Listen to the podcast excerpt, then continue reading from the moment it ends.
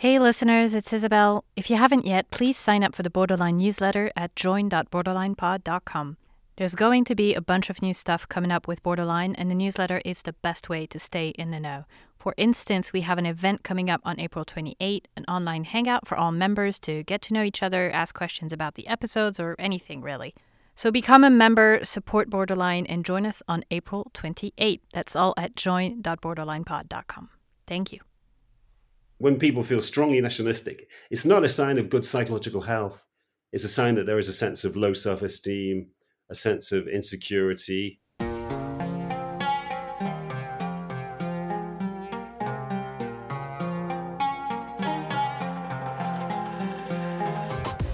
Hi, I'm Isabelle Roughol, and this is Borderline. On Christmas Eve 1968, three men took a photo that changed our collective consciousness. Oh my God, look at that picture over there. There's the Earth coming up. Wow, is that pretty? Frank Borman, Bill Anders, and Jim Lovell, the astronauts on the Apollo 8 mission, were orbiting the moon when the Earth came up over the horizon. You got a color film, Jim? Hand me a roll of color quick. Oh man, that's great. Where is it? Quick. One of the three frames they took, later known as Earthrise, became iconic. It was the first photo of the Earth captured by men on the moon the first widely circulated image of our home, a borderless dot in the universe. The poet Archibald MacLeish wrote, To see the earth as it truly is, small and blue and beautiful in that eternal silence where it floats, is to see ourselves as riders on the earth together, brothers on that bright loveliness in the eternal cold. If we all could hold on to that feeling, that transcendence that the privileged few who have been in space express so well, There'd be less strife and division in this world. Hey, I've got it right here.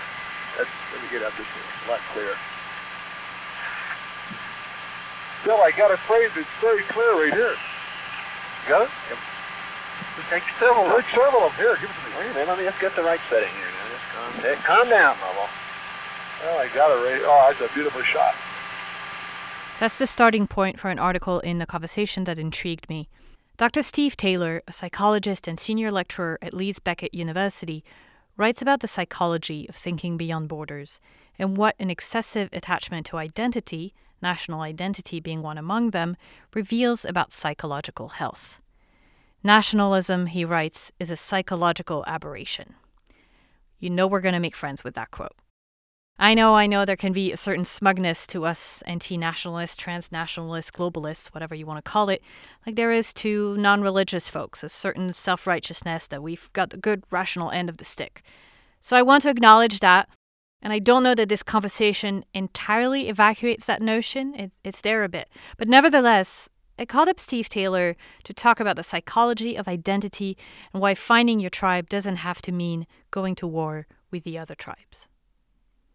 So you start off by talking about if you look at the planet from up high, from space, a few who have done that just talk about a, a transformative experience of being able to see beyond those borders and those groups. And at the same time, it struck me that t- dividing it into groups seems to be something that every species does and not just humans you know packs and herds and so why do we do it why do we separate into these groups is it something that is just natural to us to a degree, I mean, human beings have always been tribal. I've done quite a bit of research on um, prehistoric human beings and on anthropology. That was for a book I wrote called The Fall.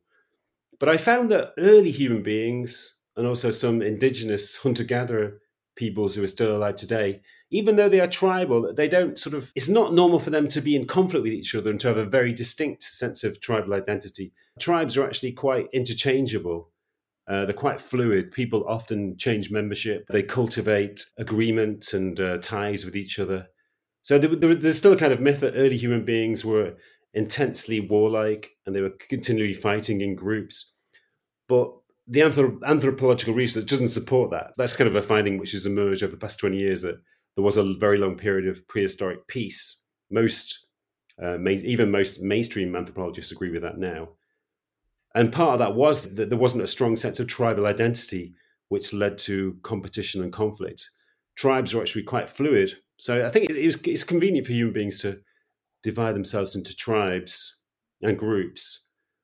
but that doesn't necessarily entail a strong, distinct sense of identity and, and a strong uh, sense of conflicts and competition. So, where does that come from then? That comes later. That comes later. I mean, if you look into the history of warfare, what you see is a lack of, an almost total lack of war, evidence for warfare until about 5,000, 6,000 years ago. Then warfare suddenly becomes endemic, it becomes very intense. And you know, there, archaeologically, there are, there are signs of a sudden explosion of warfare in certain parts of the world, mainly the Middle East and Central Asia. And then it slowly spreads in all directions, really until you know about 4000 BC. Then very large parts of the globe are, engulfed in warfare, and um, that se- that seems to be connected to a strong sense of group identity too. And uh, you know, gr- warfare is essentially conflict between groups. So, in order to fall into conflict with other groups, you have to have a strong sense of distinct identity and different. You have, a, you have to have a strong sense of otherness. You know that you are fighting a group who is distinct and different to you who you feel competition towards. You know, if, if you were closely linked to that group, then obviously you wouldn't fall into conflict with them. You'd be more likely to cultivate agreement and some form of ties with them. That suggests that group identity was linked to warfare and they both became strong around the same time. I think there are probably some psychological reasons for that. What are those? I knew you were going to ask that. Um, it's the logical follow up. yeah. Well, there are signs that human beings developed a, a stronger sense of individuality, a stronger sense that we were individual beings living inside our own mental space. And, and that goes with a sense of otherness. If you feel that you are an individual living inside your own mental space, that creates a sense of separation. And separation creates a sense of otherness, a sense that you are different and distinct. So uh, there, there were lots of signs of this increasing sense of individuality. You know, it's, it's very difficult to say why it emerged, but it does seem to have emerged. And it's one of the, the essential things which differentiates, for example, ancient Greeks, the, the first so called civilizations, from the, the other peoples, the, the earlier groups who existed at that time. The, you know, the ancient Greeks had this strong sense of individuality, which went along with their strong sense of um, their strong desire for power and wealth and their strong desire to conquer other peoples. And it, it, seems to be connected with the first civilizations, the changeover from an agriculture from a hunter gatherer way of life to an agricultural way of life. So it's probably connected to farming and settlements and civilizations. That seems to have led to this. It seems to have been connected to this increasing sense of individuality, which led to an increasing sense of group identity, then a sense of statehood, and even in very sort of literal physical terms, you get human beings living in small towns Whereas early human beings had been very, um, well, as hunter gatherers, we were very mobile. You know, we didn't stay in one place. We would stay in one place for a, a, few months, maybe, and then we would move to somewhere else. So there wasn't a strong, strong sense of attachment to one particular place, to one particular site. But once human beings settled down and grouped together into towns, then they became more territorial. And that sense of territory you know, was clearly connected to warfare and identity as well, probably. That's interesting. And we, and we can talk about that later. But I, to me, it's find that fascinating how that relates to what we're living today, which is uh, we had a world that was extremely mobile that has suddenly become quite literally set in place in the past year. Mm, mm. So, but but going back to kind of our you know ancient roots, what makes you then as an individual relate more to certain other individuals more than others and form that group and that kind of us versus them mentality? It's, it seems to be connected to a sense of insecurity. I'm not saying that anybody who feels that they have a national identity feels a sense of insecurity, but when it becomes very strong, when people become nationalistic, when they feel that they are in conflict with other nationalities or other countries, that seems to be connected to a sense of insecurity and I also think that's connected to the strong sense of individuality that I mentioned earlier. If you feel separate, if you feel that you are an individual living inside your own mental space, then you feel a sense of lack. You feel a sense that you know you're, you're like a fragment which has been broken off from the whole. So there's something missing. So you're looking for things to to cling to to strengthen your sense of identity. And I think that is a factor in in a strong sense of nationalism. When people feel strongly nationalistic, it's not a sign of good psychological health. It's a sign that there is a sense of low self-esteem, a sense of insecurity. Psychologically healthy people are not nationalistic. That's one of the things I found in my research. Psychologically healthy people are transnationalistic. They go beyond a sense of national identity. They feel a kinship with all human beings, no matter their seemingly superficial differences. They don't feel especially strongly connected to the, the people who live around them. They feel connected to all human beings. So I think that there is a sense of insecurity there, a need for identity, a need to cling to to labels of identity and, and nationhood. Mm, that's going to make you popular in some circles as well. you you write about speaking to that insecurity. You write about the theory of terror management. What's that? It's a psychological theory which has uh, emerged over the past 20 years ago, 20 years, and it's been validated by a lot of research. And the theory basically shows that uh, when people are made more aware of death, when they're kind of reminded of the mortality, it creates a sense of insecurity. And that sense of insecurity creates a need for identity. So it's kind of similar to what I was talking about already. Mm. And that need for identity manifests itself in increasing nationalism, a materialistic lifestyle, a need for ideologies of one form or another. So it's, a, it's a, basically it's a way that human beings manage the, the terror of death. That's what terror management theory basically means. So death makes us feel insecure, and that insecurity leads to a desire to cling to things, to take on labels of identity, which leads to nationalism and ideological attachments. And also to it's connected to a, a strongly materialistic lifestyle to people search for wealth and possessions and, and more power and more success in reaction to awareness of death. Hmm. So, what makes people who don't have that those particular attachments? What makes them different? What happens that makes someone feel more secure and transnationalist versus someone who's clinging onto those identities? It's a well, in, in my research, I've, I've done some studies of people who attain a you know a, the kind of level of psychological development where they feel extremely they feel a strong sense of well-being and a strong sense of connection to other people and to the world around, a strong sense of connection to nature. Sometimes that's called in psychology self-actualization. It's when people sort of um, they develop in a, a, very positive way in a kind of spiritual perspective. You could call it a kind of awakening, a kind of transformation. And I found that it sometimes occurs after long periods of psychological turmoil. It happens to people who for example, are, are, addicts for a long time and they recover from their addiction. Uh, sometimes happens to people who are diagnosed with cancer and recover.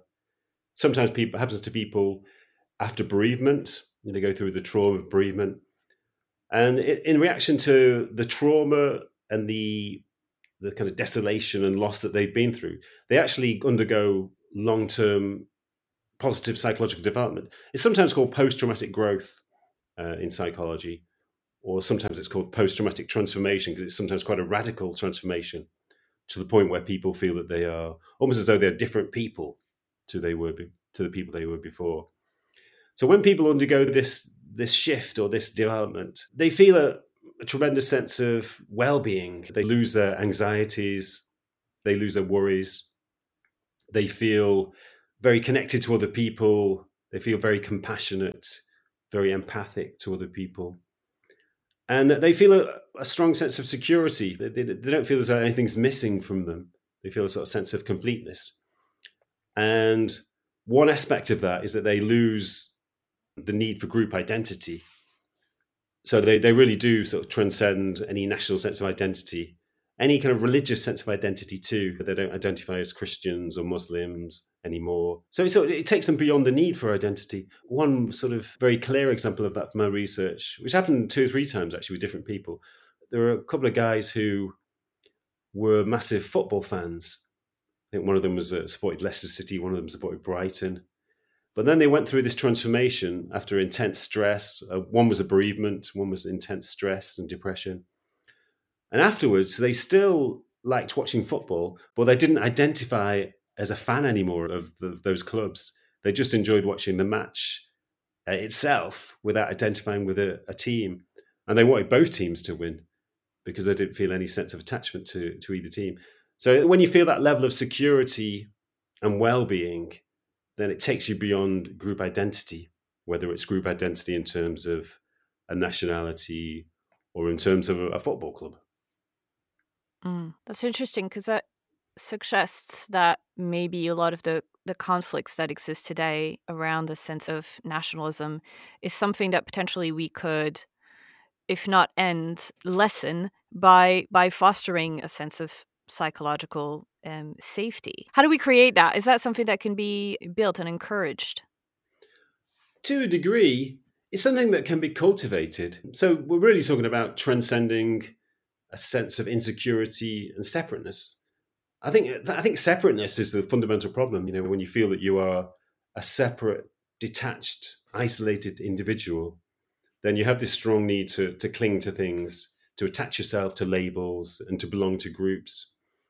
That's evident because in times of crisis, this need for group identity seems to become stronger. There are lots of historical events where you know, there was some sense of national threat or there was a high degree of economic insecurity, and that led to increased nationalism, which led to warfare.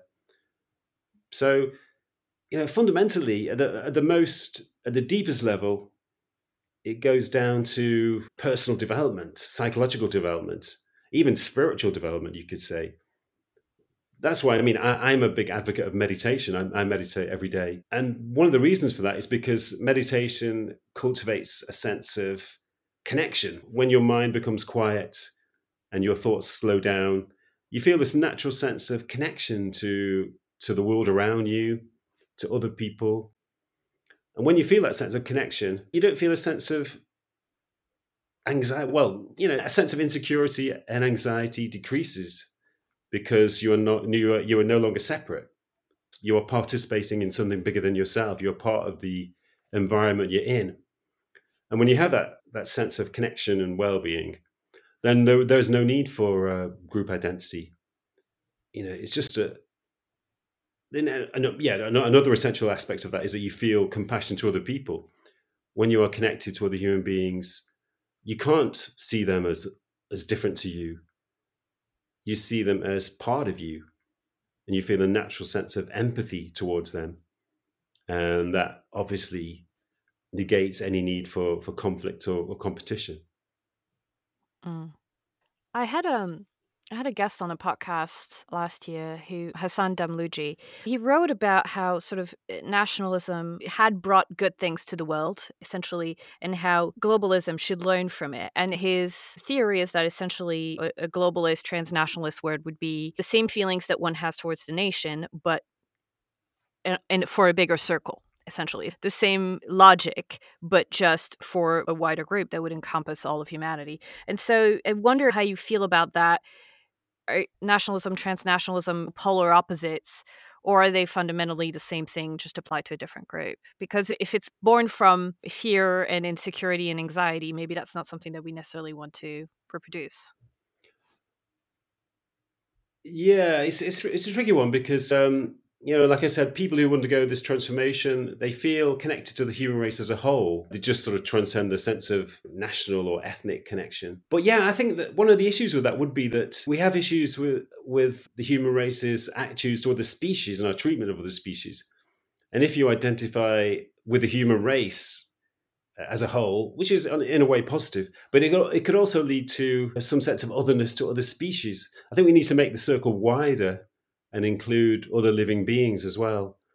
Because obviously, we can't continue on our present path where we abuse and exploit nature and mistreat um, and murder other living beings on the scale that we do. We can't live in harmony with the whole planet until we include all other living beings and the planet itself within our sense of identity. So I would say that we need to go further and identify with the planet Earth as a whole and all of the species which live on this planet. Mm.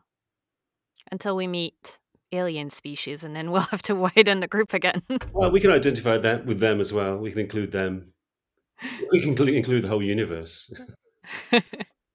That's that sounds like a quite a program. I want to talk about the past year a bit. One thing that I've been uh, reporting on a lot lately are transnational families, people who have loved ones beyond borders and who have been very limited in in being able to see them in the past year. And um, I have seen a, a vitriol towards them that I didn't expect, mm. um, mm. and it's just been extremely. I, I felt actually kind of um, nations kind of crumbling or, or, or, separating between the people who were happy to stay in place and the people who, for whatever family reasons, had to be crossing borders and traveling. Hmm. Yeah, I mean, maybe it reflects the sense of crisis that I mentioned earlier. That in times of crises, obviously anxiety increases, insecurity increases. Then there's an increasing sense of uh, otherness and an increasing sense of group identity and national identity. So maybe that has manifested manifested itself in increasing animosity, maybe even increasing racism. But I think there, there has been another side to it too. You know, people have developed an increased sense of community as well. Times of crisis, they can bring out the worst in people and also the best in people. People often become much more altruistic uh, following crises. Crises can also bond or bind people together. They can bind the communities together and shift the community up to a higher level of integration. So I think that's happened as well. So you're feeling quite hopeful about the, the general psychological place where, where, people are right now? To a degree. Uh, I think, you know, the, I mentioned earlier post traumatic growth, you know, that when human beings go through difficult times, challenging situations, it often has a positive effect in the long term. And I think that may be that may be a long term effect of the pandemic too. A lot of people have remarked on how it's given them a, an appreciation for simple things. It's enhanced relationships. And I know there are obviously lots of negative effects too, but there's a small sort of group of positive effects which have occurred. And I think uh, once, if we do come through and life returns to some semblance of normality, then there will be a degree of post traumatic growth. There will be an increased sense of appreciation and gratitude and an increased sense of community. But then again, um, you know, people accuse me of being a uh, a naive optimist. but I think it's important to be positive. The the world needs more of those. I've been accused of that as well. Um, but do you think that that offsets I mean, uh, on the negative side, you do have an amount of trauma and grief and anxiety and depression and all of things that come from isolation. And also, eh, I have to say, the the thing that has worried me a lot, and that a lot of my interviews have been about, are that sense of yes, stronger connection at the local level, but also a sense of alienation from other groups, whether that's anti Chinese hate or borders closing or animosity towards people who travel because they're bringing the virus. Mm-hmm. That's true. I think one, one of the problems we have, one of the problems that the human race has always had, is that people who attain positions of power tend to be more nationalistic than ordinary people, and they tend to spread their nationalism to the ordinary. They try to spread their nationalism to ordinary people through propaganda. But there's a, a massive issue with people with narcissistic traits, psychopathic traits, Machiavellian traits, attaining positions of power, and that people with those traits are normally uh, corrupt, unscrupulous, very nationalistic, very keen to create conflict. But those people naturally gravitate towards positions of power, as you can see with President Trump's administration and the UK, the present UK government. The present Chinese government seems to be quite nationalistic and aggressive, as is the present Russian government. So there seems to be growing tension around the world simply because we have such people in positions of power. One of the things I'm campaigning for as a psychologist is psychological assessment of politicians. Uh, and any candidates for political power should be rigorously assessed by panels of psychologists just to determine their level, their personality traits, and whether they're suitable for power. Um, one of the problems of that is that you know all politicians would never allow it because they know they'd lose their jobs. so, but uh, no, it's, it's, in all seriousness. Uh, I've started to write about this and campaign for it. It's, it's got a, a, a great response. I'm quite optimistic about it. Oh, that's interesting. Yes, because that is a is common issue in politics that the people who are interested in power are, are usually the people you really that really shouldn't have it. Yeah. Let's end on a positive note. Then, what does uh, a different kind of leadership um, look like, and whether that's people going into politics or just demonstrating leadership at their own level in their community and their businesses? What does leadership that fosters that sense of connection and peacefulness look like?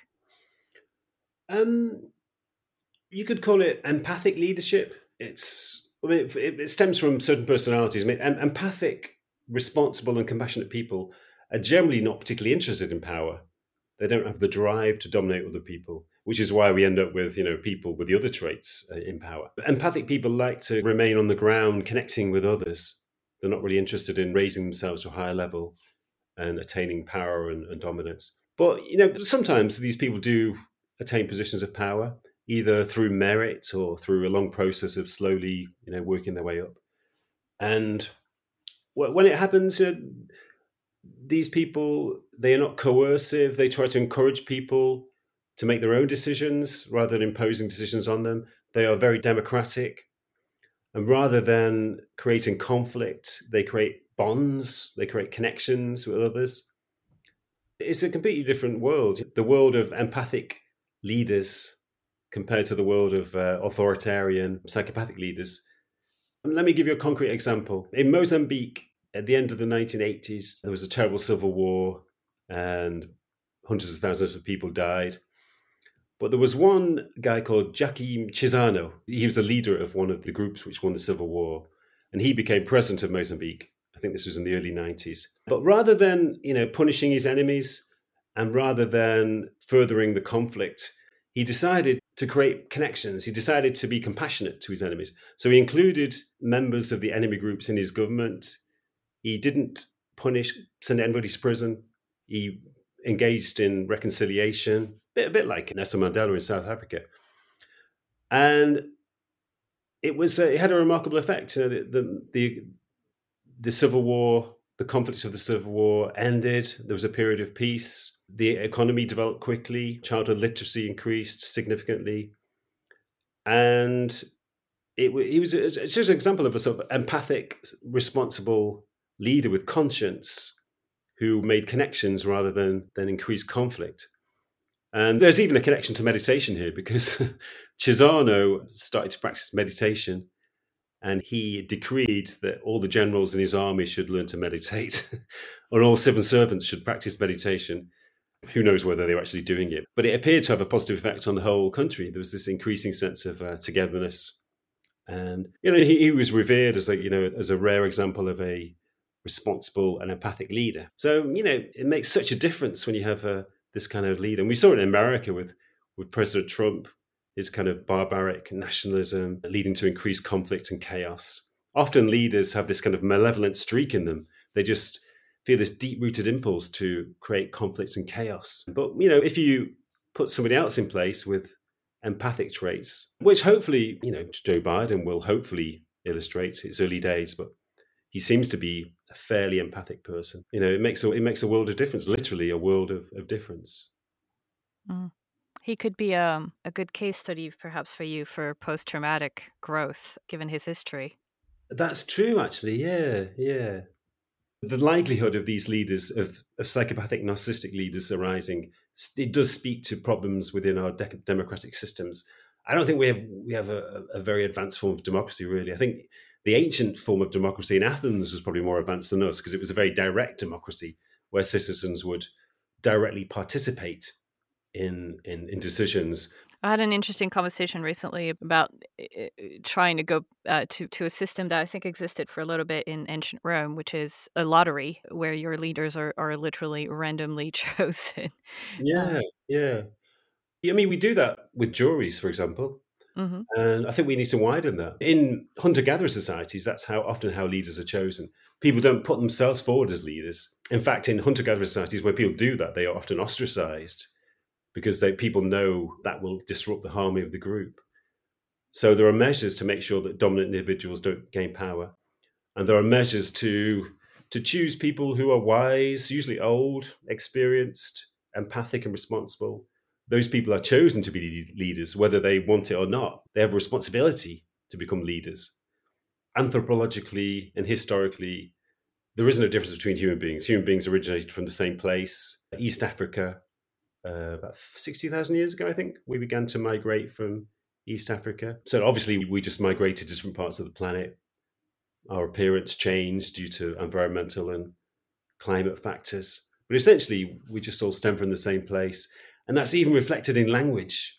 Some, some linguists, linguistic anthropologists, believe that there are traces of one original human language in all languages now, that you can trace all human languages back to one kind of proto human language. So there are similarities in certain words like mother and other kind of very elemental words in all languages. And that, that reflects the fact that we are we are just one group who's spread out over our planet. But essentially we are one and the same. That's a good word to end on. One and the same. One and the same. Thank you so much. You're welcome. It's been a pleasure. Thank you to Dr. Steve Taylor and to Dmitry Shishkin for passing on the article. I love it when members and listeners suggest guests and things for me to read, so please don't hesitate to reach out. I'm easy enough to find on all the social media, and you can email me at isa at borderlinepod.com. And if you'd like to get more involved, become a member. We're all going to hang out next week in our monthly members call, talk about the episodes, any other questions you might have, and get to know one another. So now is a great time to join so you don't miss that event on April 28th. Go to join.borderlinepod.com and opt for a paid subscription. That helps keep Borderline going as an independent, fully listener funded media, and I'm incredibly grateful for it. I'm your host, Isabelle Roughol. Music is by Offshane. Borderline is a one lane bridge production. I'll talk to you next week. And for the photography nerds, 250 at F11.